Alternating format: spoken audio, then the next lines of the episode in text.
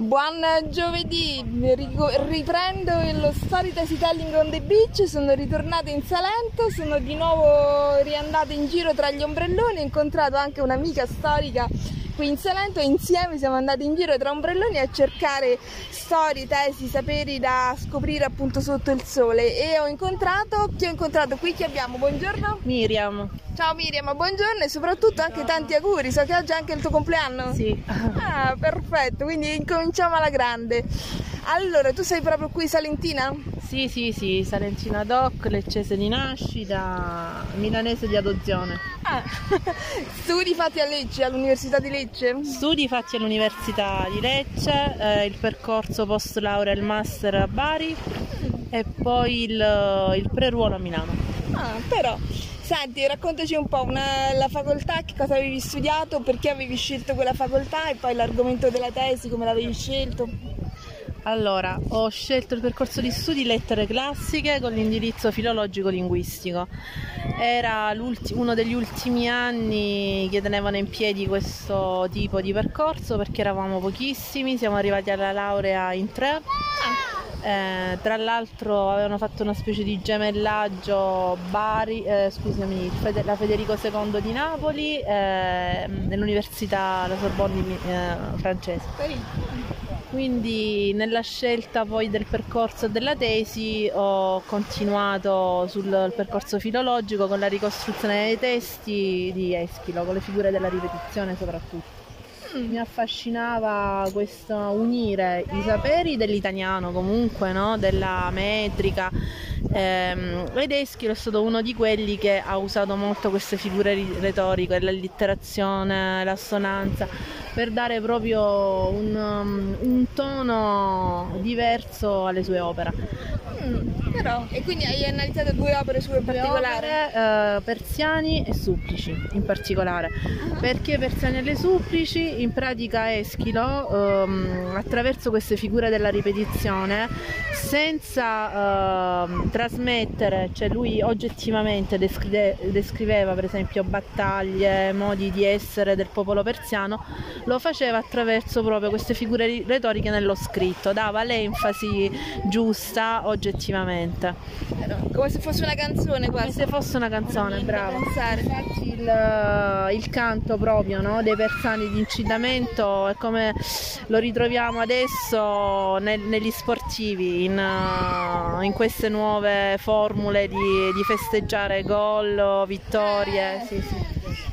Senti, facciamo un'intervista una incamminata visto che abbiamo qui un bimbo che piange. Senti, quindi ti ricordi... Ok, ti ricordi perfettamente tutto della tesi? Nonostante siano passati un po' di anni, ti è rimasto eh, proprio nel cuore nella mente? 30 quasi. Beh sì, ti rimangono perché poi essendo una, una tesi sperimentale eh, 30 anni fa non c'era internet, per cui dovevi scartabellare nelle biblioteche, andare in giro, eh, inventarti e ricostruire testi te, eh, cioè cercare il dopo no, di quello che tu avevi dentro, perché magari io sì capivo che cosa voleva dire, però ci doveva essere pure un pezzo di storia, no, di biografia mm-hmm. dell'autore. Non è stato semplice.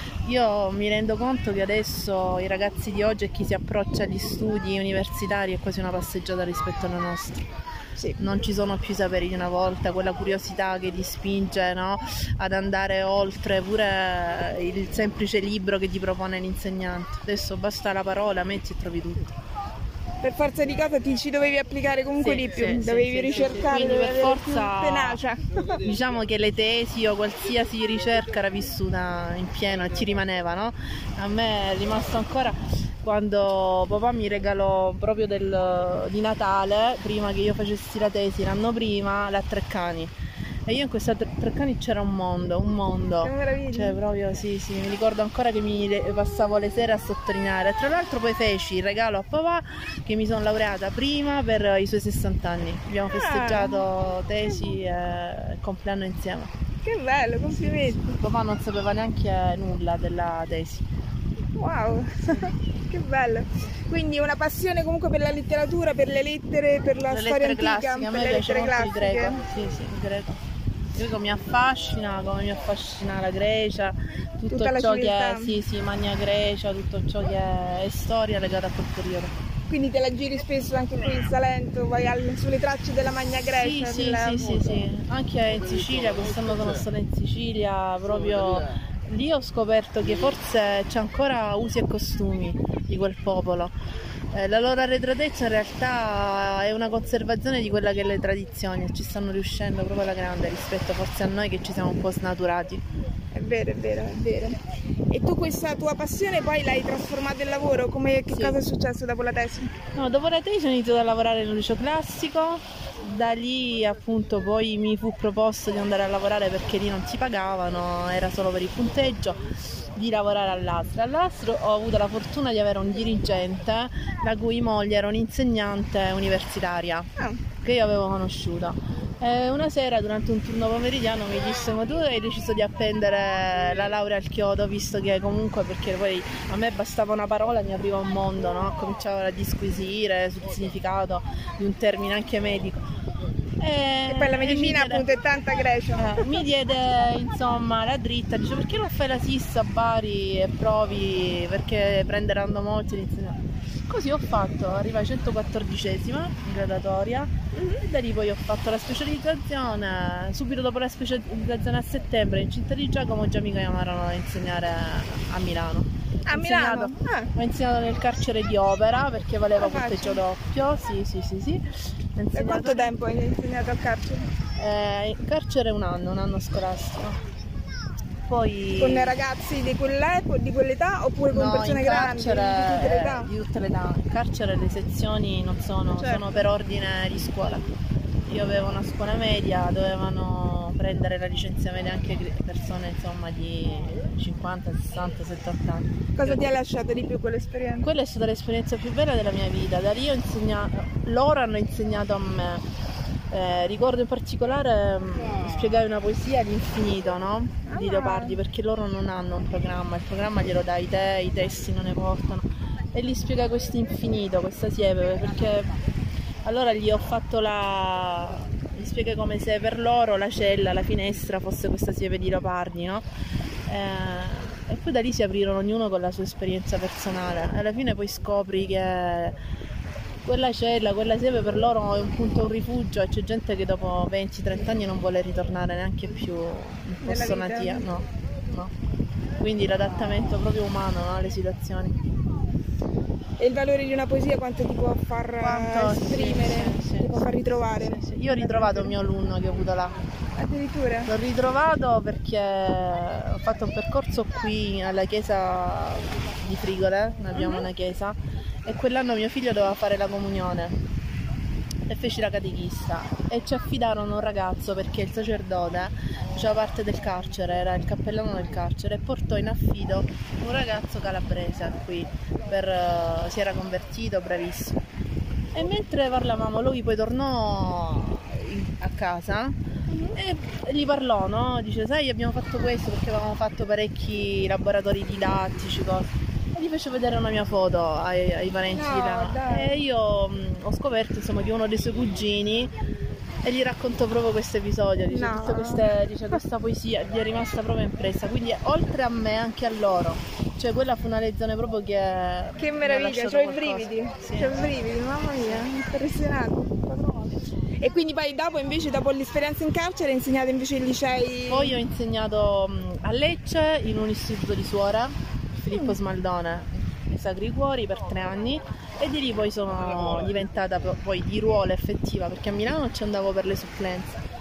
Sono diventata effettiva poi di ruolo a Milano, lì mi sono fatto un anno agli Ilari Alpi eh, e poi ebbi il trasferimento a Lecce e basta, poi si gira un po' un anno per le supplenze e poi fissa quinto ennio qua a Lecce e Armando Diaz eh, fino all'anno scorso per 5 anni e quest'anno finalmente sono riuscita a passare su cattedra su Latina Greco. Oh, che bello, da festeggiare, anche perché Sì. sei dovuta rimanere per un po' ferma, no? Mi dicevi che dopo il lockdown hai avuto Un anno, un anno di pausa, un incidente dopo il lockdown il 6 giugno, prima uscita da pedone, un vecchietto 92 anni non mi ha visto nel parcheggio Oh, di casa. Sì. Troppo era la voglia di uscire. Sì, aveva preso la macchina di nascosto No. perché scadeva la patente figli non gliela volevano dare più. Io stavo vestita in nero, la macchina che va a fianco era nera, proprio volevo parcheggiare, ma ho parcheggiato sopra. Sì, sì. Va bene, però ora ricomincia la grande proprio Sì, nelle tue materie sì, sì, del non cuore. vedo l'ora, anche se un po' mi fa paura. Sì. Perché questa didattica a distanza, per come l'ho vissuta io, non è didattica. I ragazzi hai bisogno di guardarli in faccia, di farli sentire il sapore del libro, eh, della battuta, del... non è scuola, questa non è scuola. Speriamo però che in questo prossimo anno scolastico ce ne sia sempre di meno. Speriamo, insomma, le, le prospettive non sono rose. Vediamo, vediamo un po'. Senti, intanto che ci scambiamo i nostri biglietti da cure di vita, ci consigli un libro da leggere? O magari per ragazzi? Allora, o per- adesso sto leggendo un libro interessantissimo, eh, non ricordo l'autore, si chiama ehm, La tentazione di essere felice, l'ha scritto un settantenne eh, e ha calcato un poco eh, il, il percorso di, di Zeno, no? di Italo Svevo, questo impiegato che era innamorato della sorella e ne ha sposato un'altra, una vita reale, una biografia comunque reale che eh, rivista nei nostri anni è interessante. Ah, Sì, sì, la compriamo, la compriamo. Allora, vediamo che biglietto ci siamo scambiato. Sono auguri di vita che ci mm, ispirano nel fare questo progetto. Ecco, questo è proprio. Proverbio africano il mio. Che dice? Si incomincia ad invecchiare quando si smette di imparare.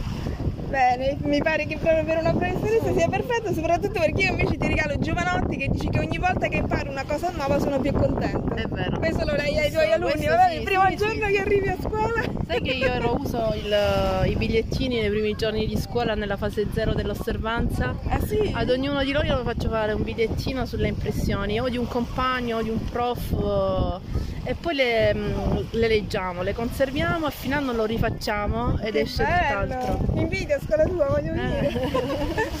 grazie, grazie mille. Grazie Senti, a allora buona estate, buon compleanno e soprattutto buona poi ricomincio dell'anno scolastico proprio Grazie nelle a materie te che per vuoi questa tu. opportunità e per questa bella iniziativa sotto l'ombrellone. Grazie, grazie a te, grazie a tutti. Ci vediamo il prossimo, anzi ci sentiamo il prossimo giovedì con un altro laureato o laureata sotto la spiaggia qui nella spiaggia del Salento tra urla di bambini, vento salentino e chi più ne ha più ne metta. A giovedì prossimo.